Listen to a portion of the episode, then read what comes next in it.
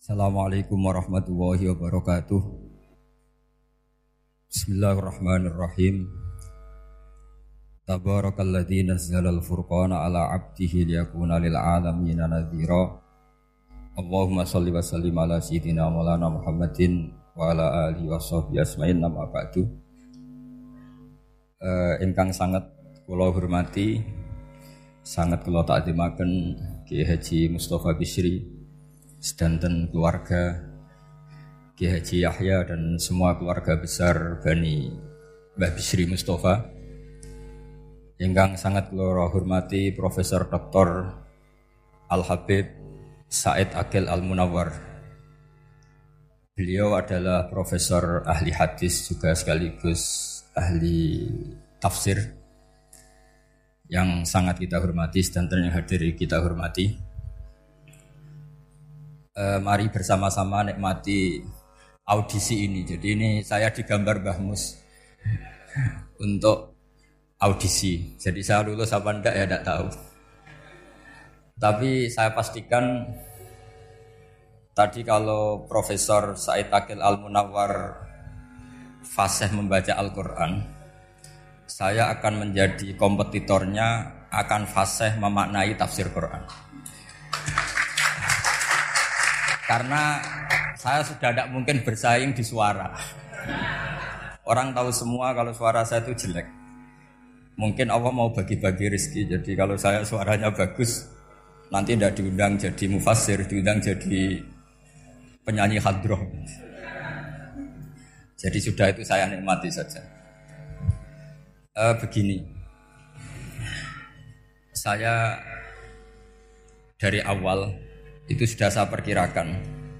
Jadi kalau nasib saya baik, itu kalau kalian tidak paham itu akan ngomong gini, wah ilmunya Gus Bak tinggi sehingga kita tidak paham. Itu kalau nasib sedang baik. Kalau nasib saya buruk, itu minim artikulatif sehingga menjelaskannya bulat itu pasti nggak pinter orangnya karena menerangkan saja tidak mudah apa difahami. Tapi kalau nasib sedang baik sampainya nggak paham malah muji ilmu saya yang tinggi. Padahal kadang nggak memahamkan memang rumusnya itu salah sehingga bulat. Tapi insya Allah nasib saya malam ini baik.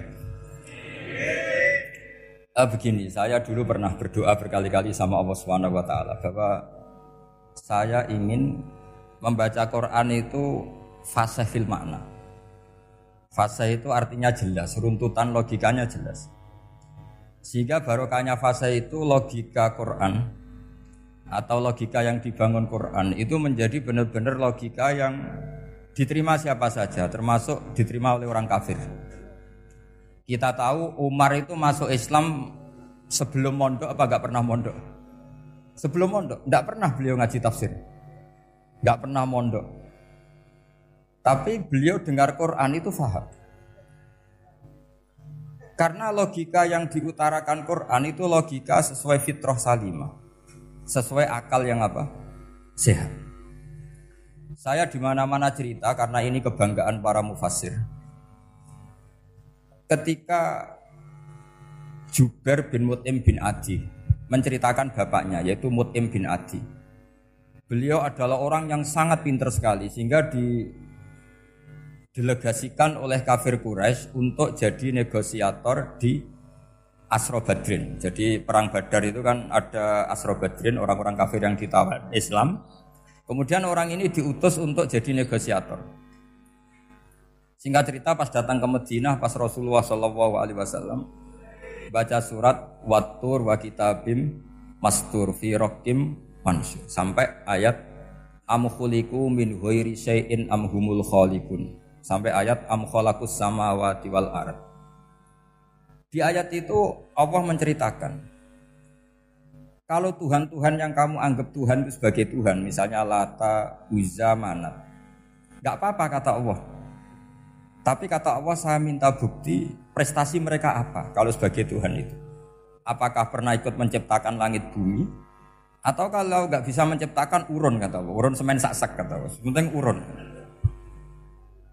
Sehingga logika lalu terbangun, prestasinya apa?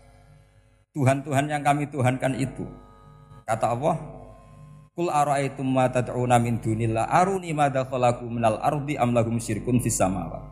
Kalau mereka Tuhan tunjukkan prestasinya ke saya kata Allah.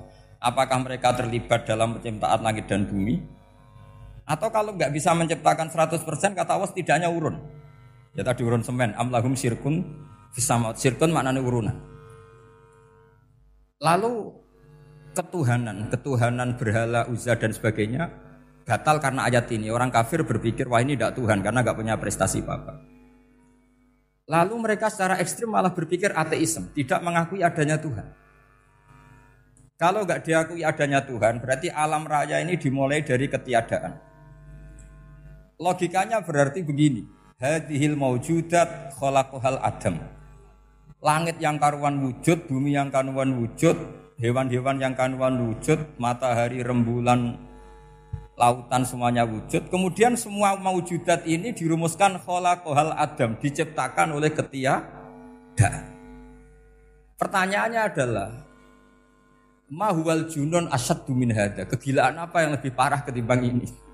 Karena sesuatu yang wujud dimulai dari sesuatu yang tidak wujud. Berarti sama dengan mengatakan hadhil maujudat khalaqahal adam. Semua yang enggak ada ini diciptakan oleh sesuatu yang enggak ada. Jadi semua yang ada diciptakan oleh sesuatu yang enggak ada.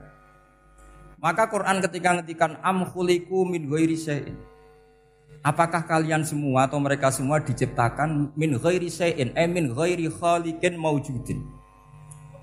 Saya ngecek di beberapa tafsir termasuk bukan kitab tafsir tapi maknanya sama seperti di Ihya. Masa alam raya seindah ini, seeksistensi ini, senyata ini kemudian diciptakan oleh sesuatu yang tidak ada. Mereka akhirnya mikir, ya harus diciptakan oleh sesuatu yang ada. Nah karena sesuatu yang ada ini posisi pencipta maka harus berstatus super. Nah super ini oleh ulama dibahasakan wajibil wujud. Maka zat yang menciptakan ini namanya zat sing wajibil wujud. Lalu wajibil wujud ini oleh Islam disebut Allah Subhanahu wa taala. Kayak apa fasihnya Quran bikin logika? Atau orang yang yang jadi Tuhan itu yang mengklaim sebagai Tuhan. Itu juga mungkin, yang penting mewujud. Siapa itu Fir'aun? Fir'aun itu mengaku sebagai Tuhan. Dia sudah sah dari segi dia wujud. Namanya orang wujud punya eksistensi mungkin berkreasi. Saya ulang lagi, namanya orang wujud punya eksistensi tentu mungkin berkreasi. Tapi pertanyaannya begini, ketika Musa tanya, pertama ditanya Musa, e, lalu kamu kalau menyembah selain saya, nyembah siapa? Kata Musa, Robul Alamin. Siapa Robul Alamin? Robus samawati wal ardi yang menuhani langit bumi. Terus kata Fir'aun, tidak jawab, manggil Haman. Haman, kamu kan arsitektur. Coba ibnili sorhal ali abluhul asbab. Ya Haman ibnili sorhal ali abluhul asbab. Bangunkan sapi piramida yang tinggi, la ali at-tali'u ila ilahi Musa. Saya ingin melihat Tuhannya Musa. Lalu kemungkinan Tuhan di bumi kata Fir'aun ma'alim tulakum min ilahin ghairi ke mana-mana saya melihat yang jadi Tuhan saya Musa ngerti kalau Fir'aun ini pekok cara bahasa Jawa itu itu menerangkan sifatnya Allah itu dengan sifat yang sederhana tapi justru dengan sederhana ini Fir'aun tidak bisa jawab terus Nabi Musa ganti argumentasi Rabbukum wa Rabbu abaikumul awalin yang nuhani nenek moyang kamu leluhur kamu itu terperangah kagetnya bukan main Fir'aun karena para umatnya, para punggawanya lalu berpikir kalau ini Tuhan berarti buyut-buyutnya nggak ada Tuhan kan Tuhannya datang terlambat. Makanya Pak Jokowi kalau dituduh PKI nggak terima. Saya ini tahun lahir tahun berapa gitu. Pas ada PKI itu masih empat masih empat tahun. Masa ada PKI balita? Ini enggak. Ini ada Tuhan Tuhan balita, Tuhan terlambat. Pertanyaannya adalah kalau Fir'aun itu Tuhan, lalu bapaknya, mbahnya, buyutnya Tuhannya siapa? Makanya ketika Allah disifati Nabi Musa, Robbukum wa Robbu abaikumul awalin. Yang nuhani nenek moyang kamu itu kagetnya bukan Dan semenjak itu banyak punggawa Fir'aun yang iman. Ini yang akhirnya nanti jadi waqala rajulun mu'minum min ali fir'auna yaktumu imana. Atau yang menjadi ayat wajah rajulun min aqsal yas'a. Kenapa mereka menjadi iman? Karena logika Fir'aun Tuhan itu gugur, runtuh. Bisori khil hujjah dengan logika yang sangat transparan. Jadi ini perlu belajar tauhid. Jadi kalau sampean sudah kalah suara, jangan kalah logika. Kalau sudah kalah suara, kalah logika, jangan kalah tinggal mendengar saja kok tidak paham bangunnya itu. Jadi ini sering saya utarakan. Or, makanya banyak ulama mengatakan fasihu ibaratil Quran itu bukan sekedar notnya atau sajaknya kalau boleh dibilang saja.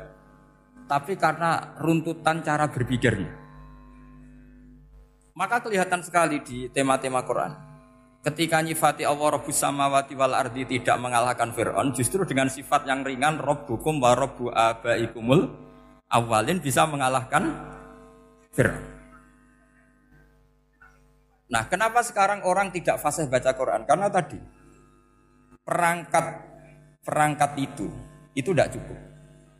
Saya berkali-kali matur, juga sering matur Mbah Saya itu masih sekarang masih belajar Al-Ibris, Mbah Misbah, Marbawi, semua khazanah tafsir, baik yang bahasa Jawa, bahasa Melayu itu masih saya pelajari. Termasuk saya pelajari luhutnya. Mulai luhut yang setengah benar sampai benar sampai macam-macam. Saya tadi matur sama Profesor Said Akil Al Munawar. Memang bacanya harus urut Said Akil Al Munawar. Karena sekali salah Said Akil Sirat. Sebenarnya agak apa-apa ini sama-sama orang alim. Cuma tidak tahu nasib di publik ini nggak tahu saya ya macam-macam lah gitu. namanya orang banyak. Gak usah dijelaskan. Tapi semuanya baik. Saya pernah ketemu Pak Said Akil, Sirat itu bilang gini, Gus orang jadi wali itu sebabnya dua. Mungkin kalau kayak jenengan banyak pecintanya, yang doakan banyak. Kalau saya banyak yang benci, wah itu ngilangi dosa gitu kan. Gue dasar wong alim bener wah. Jadi beliau mati memang itu. Karena babanya beliau itu sama dengan babah saya yang dari keluarga Kudus. Buyut saya itu baju kakaknya buyutnya Pak Setaki. Jadi makanya jangan pernah benci orang alim. Orang alim bulat atau kayak opo itu masih saja punya alasan. Saya itu dengar Kiai Bisri, cerita Kiai Bisri itu tidak ada yang serius. Dulu ketika ada polemik haji yang mu'alim, itu orang kumpul semua di sini. Kata Kiai Bisri, sudah, nunggu Bafadot. Mbak Fadl sudah di rumah. Ngiranya orang itu ya Mbak Fadl rawuh dileteh. Lah lama Mbak Fadl tidak datang. Lo Kiai Bisri Mbak Fadl tidak datang. Ya, ya di rumah. Lah mana kok tidak ada? Ya di rumahnya sendiri. Karena beliau gak pernah bilang di rumahnya. Orang saja yang kepikiran kalau itu rumah leteh. Itu mirip seperti goyangannya Rasulullah Shallallahu Alaihi Wasallam. Nabi itu kalau guyon itu tidak pernah bohong. Makanya di e, di tiba itu disebut wayam zahu walayakulu ilahakon. Nabi itu ya guyon, tapi nggak pernah bohong. Yang bohong kan khayal kamu. Masyur itu ada orang sepuh sewan Nabi. Di kitab saya itu perempuan, tapi di beberapa kitab lelaki. Saya tidak tahu pastinya berapa. Biasanya ahli hadis mentahmilkan taat dudul kistoten atau taat dudul wakiaten. Oke kita bayangkan itu perempuan. Ya Rasulullah saya ini tergesa-gesa nanti takut kemalaman. Ini orang sepuh. Jadi jangan kamu bayangkan Nabi Suwani wong ayun nom nanti jadi hok. Orang sepuh. Oh di sini aja ada usah tergesa-gesa pulang kata Rasul. Nah nanti gimana saya jalan kaki ya Rasulullah sampai kampung saya itu nanti malam. Kata Nabi, la ahmilan naki alab hinako. Santai saja nanti tak pinjemin anaknya unta. Kata perempuan tadi, ma fa'altu bibninako. Apa yang bisa saya lakukan dengan anaknya unta? Sudah tenang saja kata Nabi. Setelah mau pulang, disiapkan unta ya unta tua, unta layak dinaikin. Ya Rasulullah ini kok unta tua, katanya anaknya unta. Nabi dengan santai, oh masih tua ya anak unta. Jadi itu menafsirkan anak unta cilik itu kan pikiran kamu kan. Sebetulnya anak unta itu ya tua pun anak unta. Maka saya itu yang termasuk bangga. Nasib saya nanti insya Allah kayak Gus Mus kayak Gus Dur. Sampai tua dipanggil Gus. Tapi saya niatnya lebih buruk. Supaya nanti kalau saya salah pantas ngijek Gus. Tapi dalam kompetisi kadang Gus itu kalah. Itu dulu di Pondok Sarang itu kalau ke WC itu antri. Itu yang di WC didodok. Didodok. Supaya cepat keluar. Ayo cepat keluar, saya Gus. Dikira teror Gus itu yang di WC menjadi takut. Yang dalam WC gak kalah. Saya malah kiai. Sehingga jadi memang kacau kalau sudah logika itu kacau. Tapi di Ikhya, Ikhya kitab yang populer dikaji di pesantren, itu ada babnya. Qadiyat itu pengarang tentang betapa wajibnya takdim sama Rasulullah. Tapi punya bab mizahun Nabi, guyonan-guyonannya kanjeng. Cuma Nabi seninya tadi wala yaqulu illa haqqan. Meskipun guyon itu enggak pernah bohong, itu butuh seni itu. Bohong apa guyon tapi tidak pernah bohong. Tapi umatnya ada saja yang pernah niru, ya termasuk kayak Bisri tadi. Sudah nunggu Bafadol, sudah di dalam. Ketika ditunggu ternyata ya dalamnya Bafadol sendiri bukan di dalam apa? Ada seorang raja yang gemar kawin karena orang Arab gemar kawin. Itu setiap ada perempuan cantik ingin dinikah. Nikah itu masih baik, jadi sama ndak usah anti. Soal kamu dengki sama orang poligami itu ya kasut gitu yang yang layak biar poligami asal ada yang mau dan siap-siap ada tambah satu hilang satu biasanya kan gitu.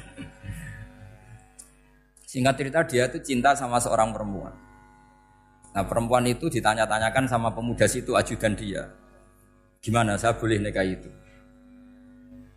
jawabannya tadi kaifatang kihuha wa qad itu qabbalaha rajulun kok kamu nekai gimana? Saya pernah melihat dia itu dicium seorang lelaki. Kamu itu seorang raja, masa nekai perempuan yang pernah dicium seorang lelaki? Wah itu miso-miso raja. Udah, udah, enggak. Saya ini raja muslim soleh, masa nekai orang yang pernah dicium lelaki? Suatu saat si pemuda ini menekai perempuan itu. Mangkelnya bukan main, karena dia saingan sama raja, gak mungkin menang. Satu-satunya menang itu bikin hoax tadi itu. Ini cerita ini di ethaf loh, di sarahnya Ikhya. Kamu kira di ini di cerita Alfu Lailatin Alfu Yaumin Walailatin Abu Nawas enggak ini cerita di Ithaf. Kitab yang sangat sakral karena syaratnya apa? Ikhya. Setelah nikah, maki-maki raja. Orang tidak punya harga diri. Perempuan pernah dicium orang kok dinikahi. E, tadri mandalikar rojul kamu tahu siapa lelaki itu? Gua abuha, yaitu bapaknya. oh terajan wasem, enggak ngerti gue gitu. Jadi apa kiai-kiai dulu itu rileks. Sehingga saya datang ke sini ketika diminta sama Mbak Mus. Sebenarnya nggak diminta, diperintahkan. Karena pasti pakai agak-agak otoriter gitu. Karena di atas kita, jauh di atas kita. Mbah Mun guru saja manggil beliau lek. Karena kita tahu Mbah Mus punya ibu, ibunya itu binti Khalil Harun. Mbah Khalil itu saya punya manakibnya banyak tentang Mbah Khalil Harun. Jadi beliau itu adiknya Umar Harun. Eh, Mbak Umar Harun itu dulu alim-alimnya Ki Sarang setelah Mbak Ghazali itu Mbak Umar Harun termasuk Mbak Khalil Harun yang ngaji sama kakaknya Umar Harun setelah beliau alim alama singkat cerita setelah menyelesaikan pendidikan pindah ke Kasingan itu dibawain santri oleh kakaknya namanya Umar Harun nah Mbak Harun itu punya istri namanya Mbak Sinto itu saudaranya Mbak Ghazali makanya Mbah Mun manggil Mbah Mus itu lek karena Mbah Mun ke Mbah Ghazali itu Mbah Mun Nyai Mahmudah binti Ahmad. Ahmad ini bin Su'ab. Su'ab ini juga menantunya Mbah Ghazali. Terus Mbah Ghazali. Berarti Mbah Mun dari Mbah Ghazali generasi kelima. Kalau Mbah Mus kira-kira ya Mbah Mus, Nyai Bisri, Mbah Khalil. Nah Nyai Sinto ini sudah saudaranya apa? Mbah Ghazali. Berarti Mbah Mun dengan Gus Mus itu kalah satu tokoh di urutan nasab. Makanya manggil apa? Tapi Mbah Mun, Mbah Mus orang baik tidak pernah manfaatkan itu. Yang sering manfaatkan Mbah Nawawi itu. Karena pernah sepuh itu wah sembrono kalau sama saya itu. Saya di mana-mana itu digosipkan murid beliau. Ya saya ikhlas saja. Itu satu-satunya harga diri Mbah Nawawi ya saya ikhlas. saya ikhlas ikhlas ikhlasnya jadi karena memang saya, saya manggil beliau juga memang pernah nyembah. Buyut saya kandung itu namanya Maimunah, itu mbak Yunya Mbah Dewi. Jadi saya ini juga Bani Lasem. Buyut saya kandung namanya Maimunah istrinya Mbah Umar, Umar bin Arabi. Melahirkan mbah saya sampai ibu saya sampai saya. Saya teruskan. Jadi cobalah Quran itu dibaca secara fasih. Kalau ingin baca fasih caranya gimana? Kamu harus belajar balaghah, belajar lisanul Arab, belajar mantek, belajar logika. Kalau logika itu tidak sampai, cari muhalnya. Ini fatwanya Said Robdon Al-Buti, juga fatwanya semua ulama usul fikih. Saya ulang lagi ya, kalau logika kamu nggak paham, cari sisi muhalnya. Saya ulang lagi, cari sisi muhalnya. Misalnya kamu angan-angan tentang Allah nggak dok. Sedurungnya Allah itu sopo. Misalnya kamu angan-angan gitu. Sama agama tentu itu dilarang, tapi orang filsafat tetap saja nyari itu. Lalu hentikan pencarian itu, yaitu tadi katakan saja hadhil maujudat yastakhilu ayyahluqahal adam. Sesuatu yang maujud tentu gak mungkin disebabkan oleh sesuatu yang tidak ada. Fa innal adama la yu'athiru aslan wala yakhluqu aslan.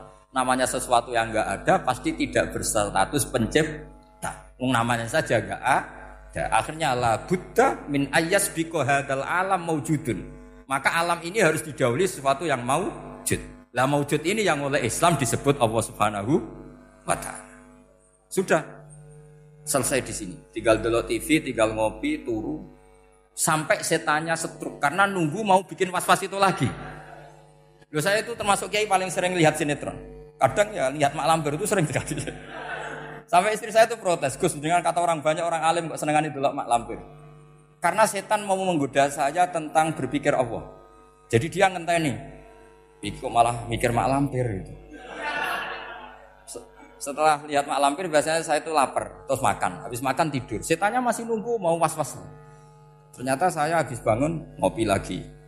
Kadang lihat berita orang ditangkap KPK, macam-macam. Ini penting saya utarakan supaya setan tidak menang. Jadi ciri utama setan itu kata Rasulullah Wasallam, setan ini goda umatku. Hadihil jibal kholaku hawa, hadihil ardo kholaku hawa, hadihil bihar kholaku hawa, faman kholaku hawa. Itu makanya banyak orang jurusan filsafat keblinger karena tanya Allah itu siapa. Kata Rasulullah, jika sampai ini maka kamu harus berhenti. Lu berhenti tanpa dialihkan ke yang lain kan susah. Tinggal aja lihat dulu sinetron. Ya paling gampang ya malam kan ada takut-takutnya sedikit. Karena kalau lihat sinetron anak-anak milenial itu kalau ada artis cantik sampai nangis. Karena istri kamu tidak seperti itu. Jadi ini ini trik ya. Trik supaya melihat TV tapi tidak nyesal. Makanya saya milihnya angkring Darmo, Mak Lampir. Ya saya nggak mikir maknanya, butuhnya setan bin mangkol itu. Karena ngenteni saya mikir itu, ternyata tidak mikir itu lagi.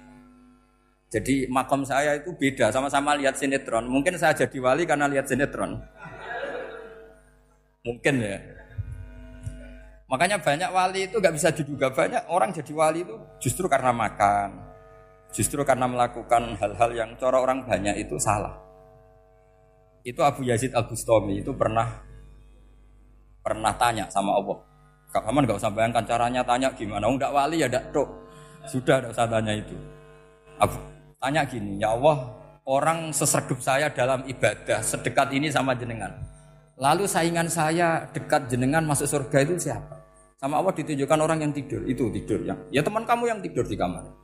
Gak terima bu ya ini gimana? Kok bisa setingkat saya orang tidak tidur itu? Yang saya ibadah terus istighfar terus. Tapi jawabannya Allah nih. Wah ibadah terus itu mergo dia. Jadi kan nganggep aku itu rodok-rodok jahat gitu. Iki tuh ratu turu mergo yakin aku apian, mulane ditinggal turu.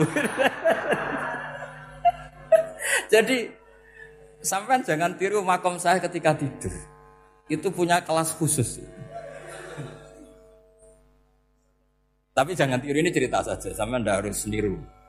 Karena sampean kalau niru itu harus ada Abu Yazidnya. Abu Yazid sudah nggak ada. Tapi itu ilmu. Ilmu yang cocok tidak cocok harus kita kaji. Saya tadi jagungan sama beliau sama Profesor Said Akil Al Munawar. Beliau cerita e, sebetulnya sekolahan saya itu tentang usul fikih, tapi terkenal saya Profesor Tafsir. Tapi saya suka ilmu usul fikih, meskipun korbannya ya banyak. Biasanya orang jadi liberal gara-gara ya usul fikih. Sebenarnya nggak perlu dipikir lah itu itu macam-macam. Begini, dalam usul fikih yang mainstream itu kan ada hukum wajib, haram, ya makruh, terus macam-macam lah. Termasuk ada mubah. Mubah itu boleh dilakukan, boleh ditinggalkan. Dalam ilmu usul fikih sebetulnya definisi mubah boleh dilakukan, boleh ditinggalkan itu salah. Karena begini, setiap Anda melakukan sesuatu yang mubah, pasti di saat itu meninggalkan sesuatu yang haram. Saya ulang lagi ya. Ithma min mubahin illa wa yatahaqqaqu bihi tarku haramimma. Semua teks di lubul usul seperti itu. Memang saya hafalkan karena ini cara saya jadi wali yang mudah murah. Ithma min mubahin illa wa yatahaqqaqu bihi tarku haramim ma. Fayatahaqqaqu bisukun tarkul qatli wa bisukut tarkul qadzaf. Terus beliau membuat sekian contoh. Hukum mubah itu kata ulama yang lain kan boleh dilakukan, boleh ditinggal. Itu tidak benar. Mubah itu ya wajib. Karena setiap kita melakukan mubah maka saat itu berarti kita meninggalkan barang haram. Coba orang tidur itu artinya apa? Tidak zina, tidak maling, tidak selingkuh, tidak mabuk. Sampean di pondok nikmati jagungan, rokokan, ngopi. Artinya nikmati rokok, nikmati kopi. Tidak menikmati tontonan di bar. Makanya kita berharap malaikat itu belajar usul fikih sehingga sehingga ketika kita rokok di pondok dilihat hada taroka melihat bar, wahada taroka melihat dangdutan, wahada jangan sampai malaikat bilang gini dasar kiri rakra delok. itu repot kalau sampai begitu. Nah, kalau mubah itu artinya tarkul haram. Tarkul haram itu wajib apa sunat? Wajib kan? Berarti setiap orang melakukan mubah hakikatnya melakukan wajib dan itu artinya dapat paha. Paha. Salah sampean ngaji rahatam, jadi ngelakoni mubah mengira tetap mubah. Maka berbahagialah orang yang ngajinya hatam. Makanya setahu saya kiai kiai Bahmun ya sering guyon. Setahu saya Bahmun kalau ketemu Bahmun ya guyon terus. Guyonnya ini adalah waminal kutbi kata kata Imam Ghazali. Kutbu hadatin al istilzat bil mubahat. Poros agama ini pada akhirnya adalah nikmati sesuatu yang dibolehkan Allah Subhanahu.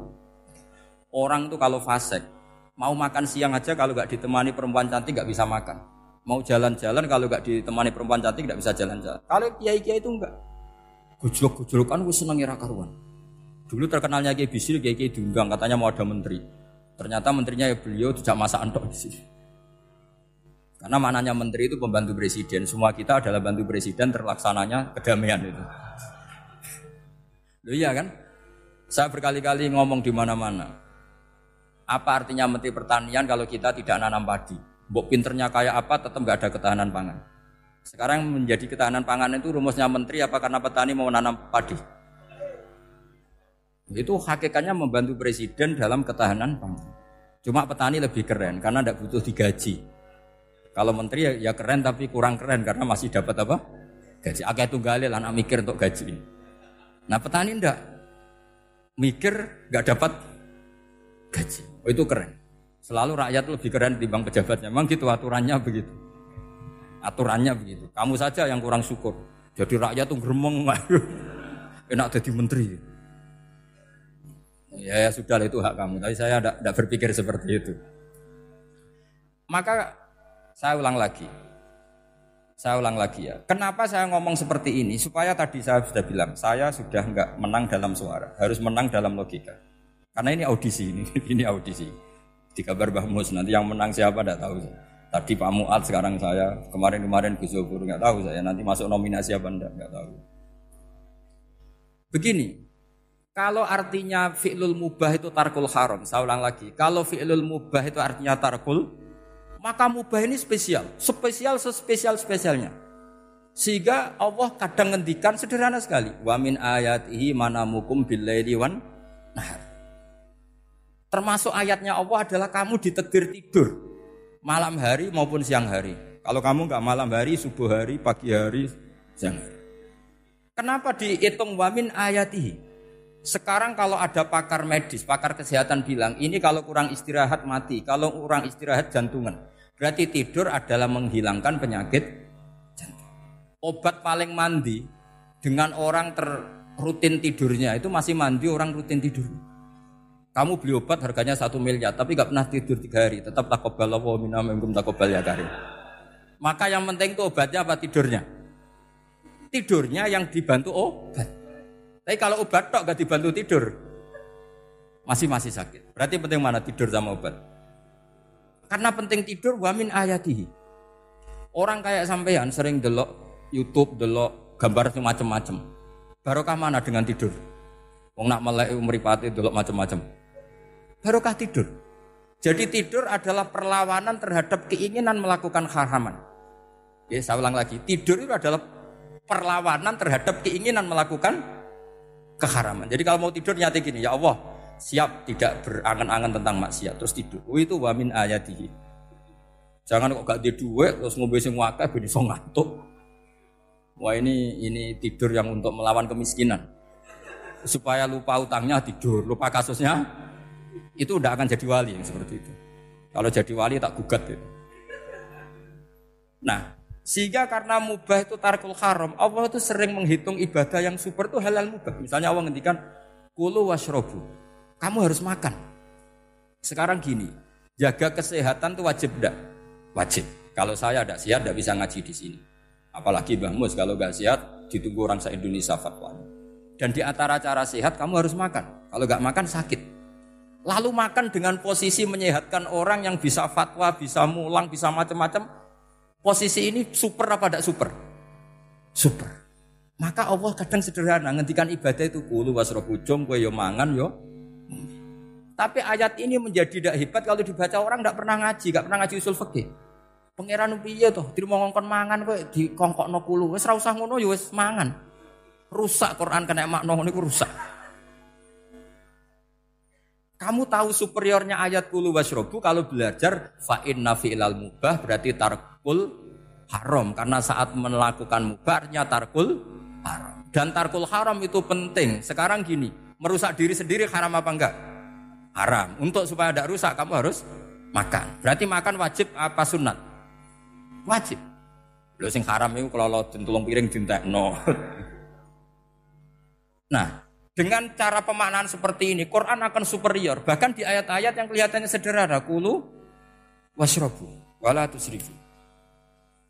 Ketika Nabi Musa dimenangkan mengalahkan Fir'aun, itu Allah firman pertama gitu. Kamu harus makan mimma naku. Cuma syaratnya wala tatghaw fihi fayakhilla alaikum. Kalau kamu berlebihan nanti dapat ghadab saya. Nah khawatir saya kalau ilmu ini sudah hilang terus ayat-ayat yang biasa tentang kemanusiaan dikira biasa. Padahal ayat ini super, misalnya nikah. Nikah itu oleh Allah, perempuan yang kita nikahin, itu oleh Allah disebut surga. Saya punya bukti, misalnya gini ayat ya, wala tanggihul musyrikati hatta yu'min, wala amatum mu'minatun khairum min musyrikati walau jabatkum. Terus terusannya ayat wala tungkihul musyrikina hatta yu'minu wala abdu mu'minun khairum min musyriki walau a'jabaku. Terusannya ayat ulaika yad'una ilan nar. Para musyrikah yang ingin kamu nikahi karena mereka non muslim atau kafirah atau musyrikah itu hanya mengajak kamu masuk neraka. Maksudnya ngajak itu kan bisa saja kamu tertarik perempuan tadi sampai kompromi merubah akidah kah? Terusannya ayat wa yad'u ilal jannah. Harusnya dengan perpandingan kamu jangan menikahi musyrikah. Logika perbandingannya kan wawaw yat'u ila nikahil mu'minah.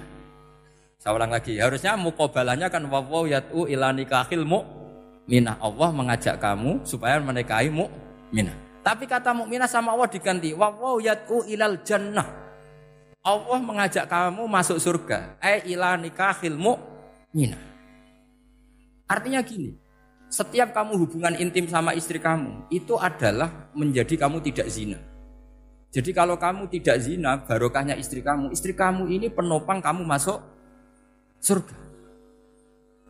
Makanya Rasulullah pernah ditanya, ibadah itu apa saja? Nabi secara ringan di antara jawabannya, wa fi buti ahadikum sodaka. Sudah kamu ngumpul istri kamu itu ya ibadah. Terus kata sahabat-sahabat, ya Rasulullah ayat ti ahaduna syahwatahu wa walahu ajrun yang benar saja Rasulullah. Masa urusan gitu dapat pahala gitu. Nabi jawabannya ya enteng. Ali salawatu fi haromin akana ali wisrun. Kalau dia salah yang dikeloni kan ya dosa. Berarti kalau ngeloni yang benar juga pahala. Berarti istri kamu itu jannah surga. Cuma jannah yang agak aneh karena rewel itu itu agak aneh. Jadi itu jannah yang agak aneh. Maka supaya jannah ini tidak aneh, kata Rasulullah itu cara ber, suami istri itu kata Rasulullah halla jariatan tula ibuka wa tula ibuka. Sebagian riwayat halla jariatan tudhahikuha wa tudhahikuka. Kamu cari perempuan yang gampang guyon, gampang rileks. Mula abah itu rileks, mutohaka ya rileks. Saya berkali-kali cerita, saya ini termasuk orang yang nggak pernah diskusi penting sama istri saya. Karena takut tegang. Biasanya kalau tegang itu yang suaminya kalah. Jadi saya itu nggak pernah diskusi penting. Saya kemarin mau ke Pasuruan ya, mau ke Peloso itu ditanya mau ke mana? Ya tidak tahu. Terus pulangnya kapan? Ya gak tahu. Wong kok rohan. ya saya seneng saja. Enggak roh itu artinya kan bodoh. Orang bodoh itu enggak mukallaf, artinya enggak dosa kata saya. Jadi saya ngambil hikmahnya saja. Anda takut, ditakoi kok jawabannya ora jelas. Uh, orang jelas itu misteri. Memang dunia itu penuh misteri. Pokoknya tak itu. Pokoknya yang kira-kira itu jadi tidak penting. Rasulullah tuh kalau debat sama istrinya ya milah gitu, milah mula abah mutohaka. Saya punya sekian cerita betapa Rasulullah itu rileks ngadepin cemburu-cemburunan. Sayyidah Khadijah tentu orang yang super bagi Rasulullah. Sampai ketika adiknya Sayyidah Khadijah, kalau nggak salah namanya itu Halah itu. Kalau datang itu Rasulullah itu menjamu karena mengingatkan suara Khadijah. Kalau muji Khadijah itu sudah langit Rasulullah.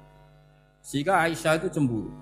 Bagaimana anda selalu muji Khadijah? Waqat abdalakallah khairan minha. Allah mengganti yang lebih cantik ketimbang Khadijah dan lebih muda. Maksudnya Aisyah. Kenapa masih muji yang sudah meninggal? Tua lagi kan. Gantian Sayyidah Fatimah yang tersinggung karena ibunya ditua-tuakan. Itu ketika Fatimah cemburu, mangkelnya sama Sayyidah Aisyah. Mangkel manusiawi loh. Gak usah kamu jadi syiah terus benci Aisyah itu. Karena kalau kamu jadi benci Aisyah berarti kamu nganggap Aisyah itu salah. Dan itu efeknya di Rasulullah. Berarti Rasulullah milik istri yang Salah. Makanya kita ini madhabnya ahli sunnah. Abu Bakar tidak malun. Kenapa tidak malun? Kalau kamu bilang Abu Bakar malun berarti Rasulullah salah pilih teman.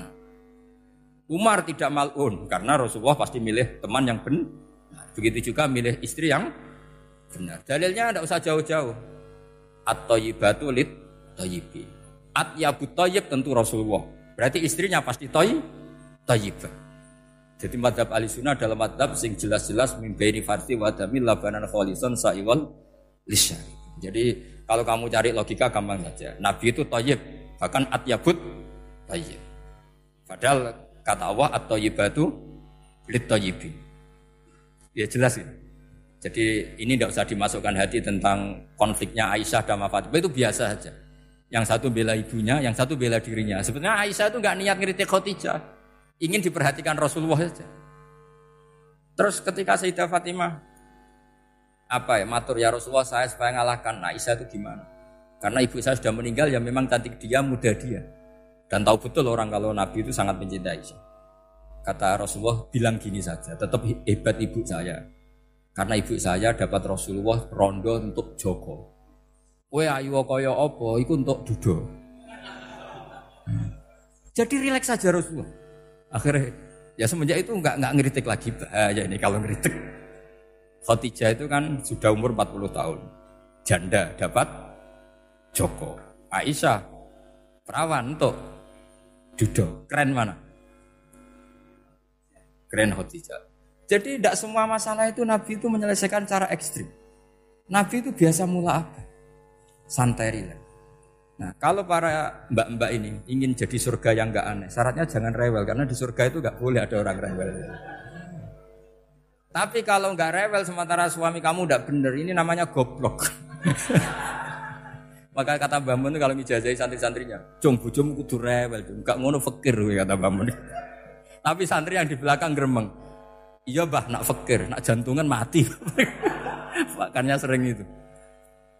Jadi di antara ulumil Quran itu ada istilah maudiul mutmar mengganti maudiul domir atau maudiul lafdi menggantikan laf dan akhor. Itu memang agak jadi di ilmu tafsir. Tapi bagi pelakunya itu menjadi gampang. Ya tadi, ketika Allah melarang nikah hal musyrikah, saya ulang lagi. Ketika Allah melarang nikah hal musyrikah, normalnya perbandingannya kan wawahu yad'u ila nikahil mu'minah. Tapi sama Allah digenti. Wawahu yad'u ilal jannah. Itu menunjukkan bahwa nikahul mukminah adalah al jannah. Karena kamu hubungan intim ya ibadah. Diwamuk kowe sabar ya ibadah. Nafakoi ya ibadah. Neng-nengan kejahatan senjata juga ibadah. Seru Bang, neng-nengan itu seru. Karena memang di antara sistem tubuh kita itu butuh masa-masa jeda. Mari cerdas.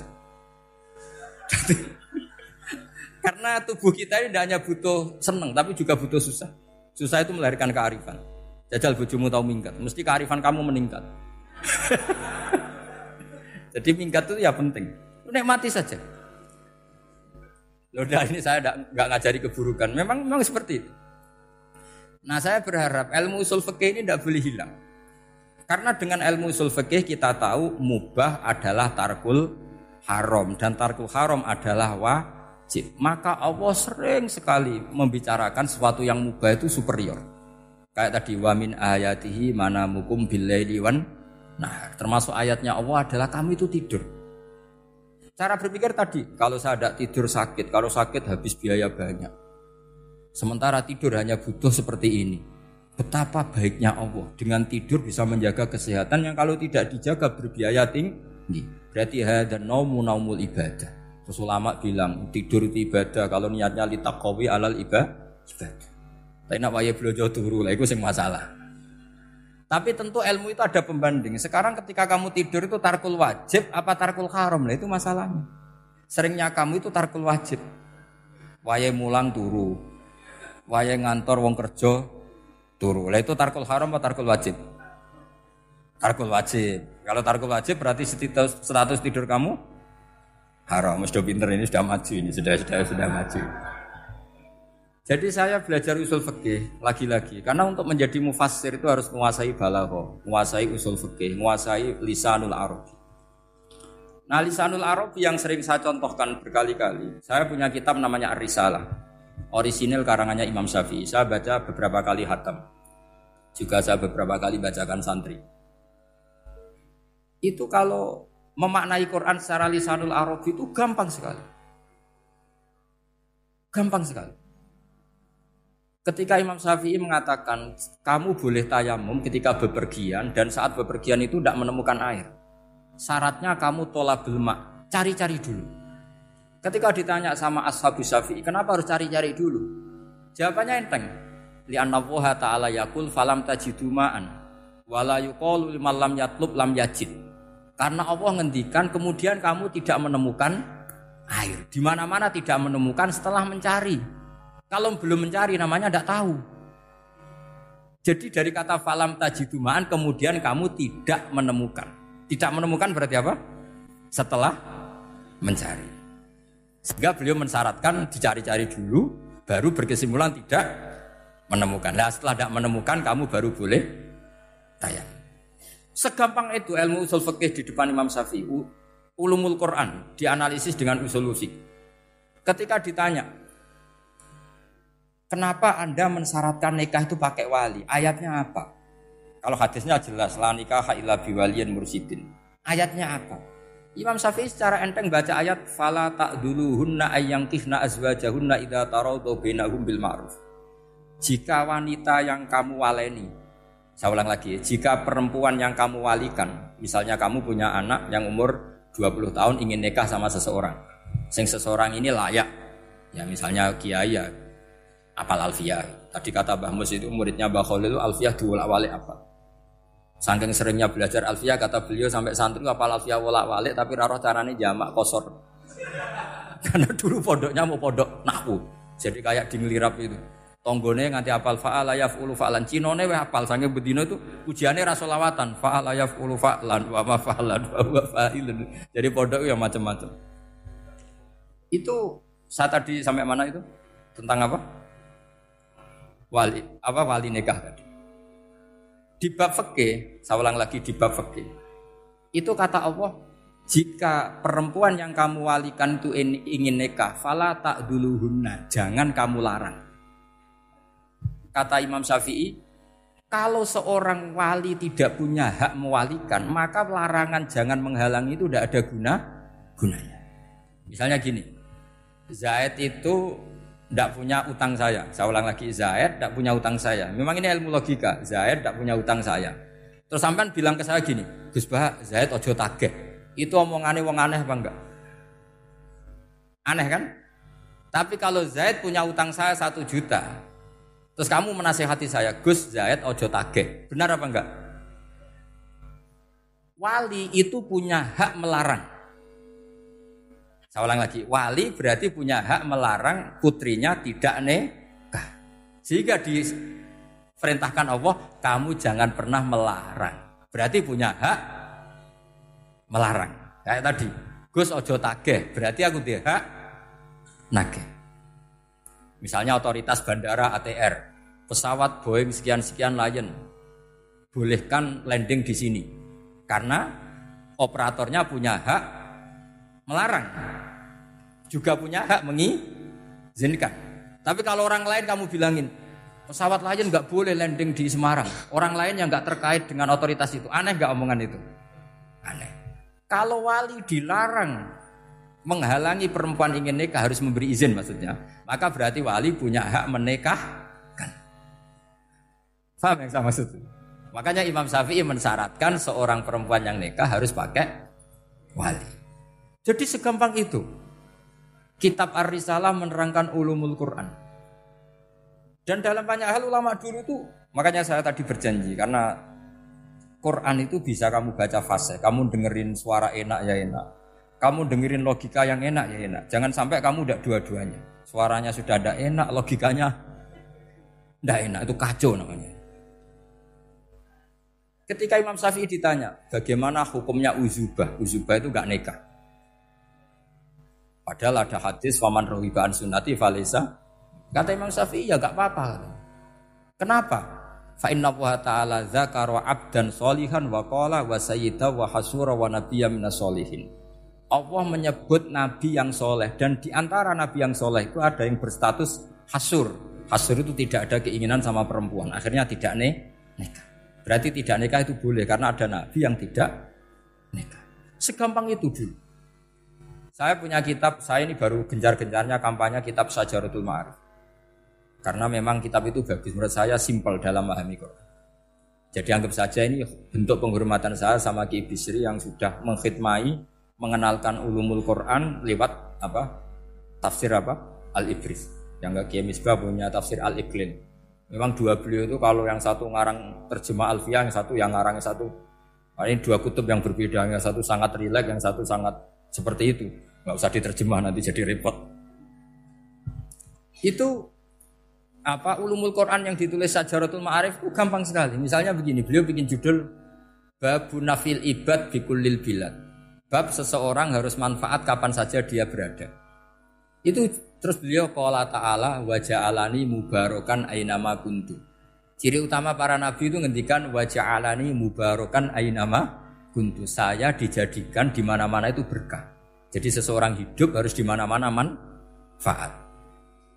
Terus ketika beliau ngendikan babun la yutrokul haqqu li ajlil batil bahwa kebenaran tidak boleh ditinggalkan hanya karena ada banyak kebati Beliau terus ngendikan Inna sofal marwata min sya'airillah faman hajjal baita wa atamara fala junaha alai ayat tawafa bihima. Jadi di sofa itu ada berhala namanya Isaf. Di Marwah ada berhala namanya Nailah. Atau sebaliknya pokoknya Isaf dan Nailah. Terus sahabat kalau mau sa'i itu merasa dosa karena harus melewati berhala-berhala itu. Jika mereka tanya ya Rasulullah saya ini tetap tawaf gak padahal di tempat-tempat itu ada ber Hala. Terus kata Allah tetap tawaf. Nah tetap tawaf ini artinya apa? Melakukan barang hak meskipun di situ banyak kebati kebatilan. Itu manhatnya para orang-orang alim kita. Mbah Mun, Mbah Mus itu ya berkawan sama orang yang macam-macam. Kamu tidak usah ngeritik. Itu fakihnya sudah kelas tinggi. Fakihnya tuh la yutrokul haqqu li ajlil batil. Saya di mana-mana cerita. Saya punya kitab namanya Khilyatul Aulia atau Bakotul Asfiya. Itu syarat kamu kalau daftar wali harus punya kitab itu. Khilyatul Aulia wa Tabaqatul Asfiya. Itu karangannya Abu Nu'aim Al Asfihani. Kitab itu yang jadi indukan Ihya ketika menyebut mana kibul akhyar. Kita tahu Ihya kalau bab tasawuf mengikuti kutil kulub yang dikalang Abu Talib Al Makki. Kalau fikih tentu beliau mengikuti Imam Haromen gurunya, yaitu kitab Nihayatul Matlab fi Dirayatil Madhab. Kalau mana kibul akhyar beliau mengikuti kitab Khilyatul Aulia. Dan mengikuti itu penting kalau dalam tradisi kiai. Gak boleh seorang kiai kok mikir sendiri. Namanya mustakil. Kalau mustakil itu mubtadi, bikin tatanan baru dalam agama. Justru ulama itu harus niru sebelumnya, niru sebelumnya karena sanat itu harus musal musalsal, nggak boleh. Imam Syafi'i bilang haram terus kamu bilang halal. Terus murid kamu bilang makruh. Terus muridnya kamu ya pokoknya khilaful awal nggak boleh gaya-gayanan gitu. Kalau di kampus plagiat itu dilarang, kalau di pondok itu wajib. Makanya banyak kalau tes itu ngerpek. Karena belajar itu tanpa batas katanya. Lu kok ngerpek? Buatan ya, jadi belajar kapan saja. Jadi buatan ngerpek, mutolaah pas tes. Kacau tuh santri itu. Mutolaah tapi pas apa? Tes. Itu dalam kitab Khilyatul Awliya diterangkan. Uniknya rawinya itu siapa? Sufyan bin Uyainah, orang yang sangat khusyuk. Gurunya Imam Syafi'i. Kita tahu Imam Syafi'i punya guru zaman di Mekah itu namanya Muslim bin Khalid Az-Zanji. Dalam hadis ngikuti Sufyan Asawri sama Ibnu Uyainah. Tapi beliau intisabnya lebih ke Imam Malik ketika ngaji apa? Muwatta. Terus beliau punya guru usul fikih namanya Muhammad bin Hasan Asy-Syaibani. Itu Sofyan bin Uyainah dalam kitab itu diceritakan e, pernah suatu saat Isa sama Yahya. Ini supaya saya tahu fikihnya Mbah Mun, fikihnya Mbah Mus. Isa sama Yahya itu satu nabi yang sama-sama muda, yang satu angkatan. Saya berkali-kali cerita, nabi yang satu angkatan itu ada tiga. Tapi yang dua ini nggak level, yaitu Ibrahim dan Lot. Tapi nggak level karena Lot itu adalah pernah keponakan siapa? Ibrahim. Musa dan Harun. Tapi Harun itu nggak levelnya Musa karena dia jadi nabi berdasar proposal Nabi Musa. Jadi Nabi Musa itu alsak, agak pelak. Sehingga beliau kalau menjelaskan kesulitan terus pakai jubir. Makanya kemarin-kemarin itu ada wali yang kalau ngomong pakai apa? Jubir. Akhirnya Nabi Musa ngendikan apa? Waj'alli waziram min ahli Haruna akhi usdud bihi azri wa asyrik hufi amri. Ya Allah saya ini lesanya agak pati fasih. Tolong Harun Sing huwa afsahu minni lisanan. Yang lisannya lebih fasih tolong jadikan nabi. Sama Allah dituruti Harun jadi apa? Nabi. Tapi yang dapat wahyu Musa jadi dia hanya jubir.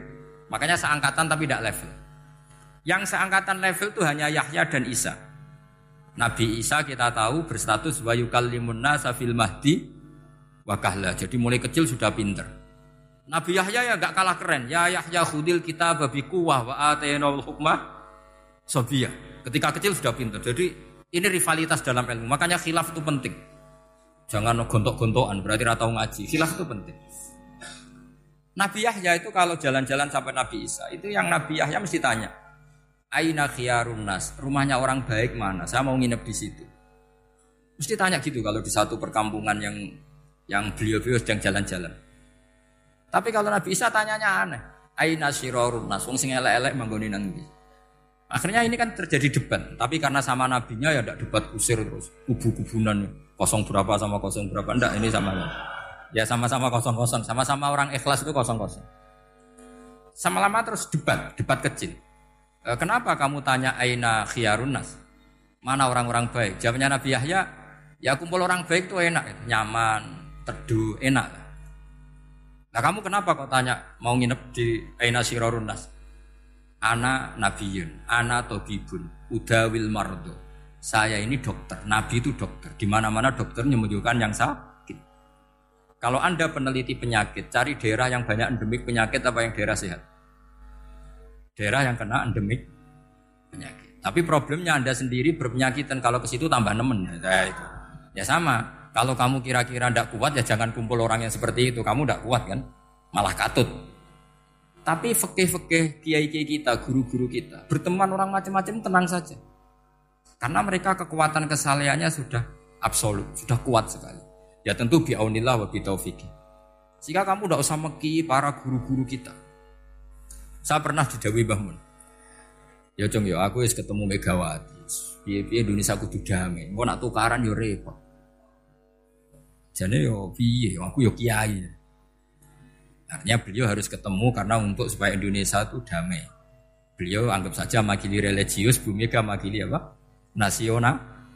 Dan Indonesia damai itu kalau ada kerjasama antara kaum nasionalis dan kaum apa? Religi.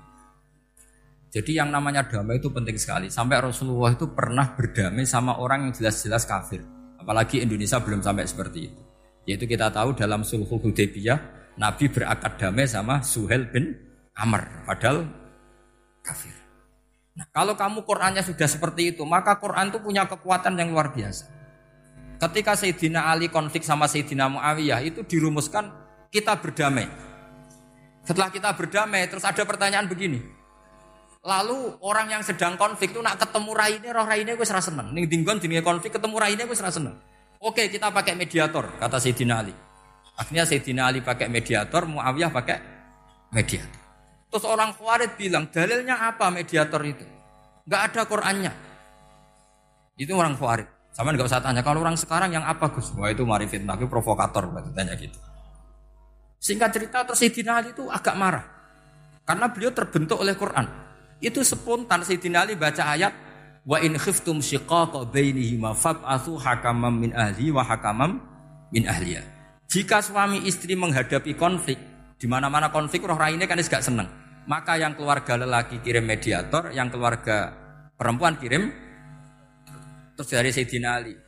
Wa ummatu Muhammad a'dhamu min amri rajulin wa mra'atin. Umatnya Muhammad lebih serius ketimbang urusan lelaki dan perempuan. Wong suami istri saja kalau konflik butuh mediator, apalagi hadhil um. Segampang itu mereka istidlal. Jadi mediator dalilnya mana ya? Dalilnya wa in khiftum shiqaqa bainihima fab'atsu hakamam min ahli wa hakamam min ahli. Dulu Quran itu seperti itu. Nah sekarang problemnya Quran itu tidak dikaji seperti itu sehingga fasihul ibarat atau fasihul akli atau bala ta'akul itu gak ada. Makanya saya ini pengagum kitab Ibnu Hajar al Asqalani yang nyari Bukhari. Kata Ibnu Hajar al Asqalani termasuk mujizatnya Quran adalah al iltizat al akli. Akal itu menjadi nyaman. Itu uniknya yang dicontohkan seperti ngaji saya malam ini. Misalnya Allah ngendikan amkhuliku min ghairi Yang namanya maujudat tentu diciptakan sesuatu yang maujud. Karena akal akan tersiksa ketika dicekoi gini. Hadhil maujudat khalaqohal adam.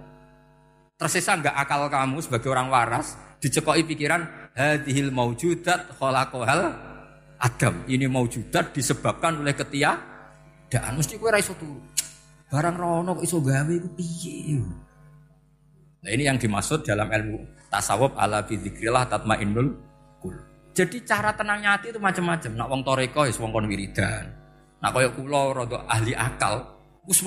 Alhamdulillah di pangeran sing wujud. Berarti hadil maujudat khalaqahal maujud.